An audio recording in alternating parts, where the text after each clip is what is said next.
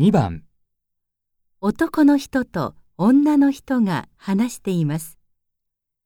男の人ができるのはどれですか？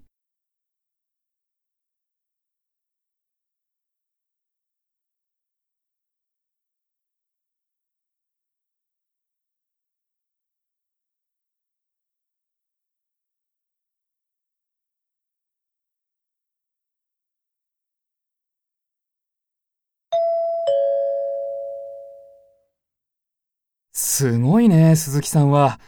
ピアノも弾けて、バイオリンもできて。私ね、中学の頃はフルートもやってたんだ。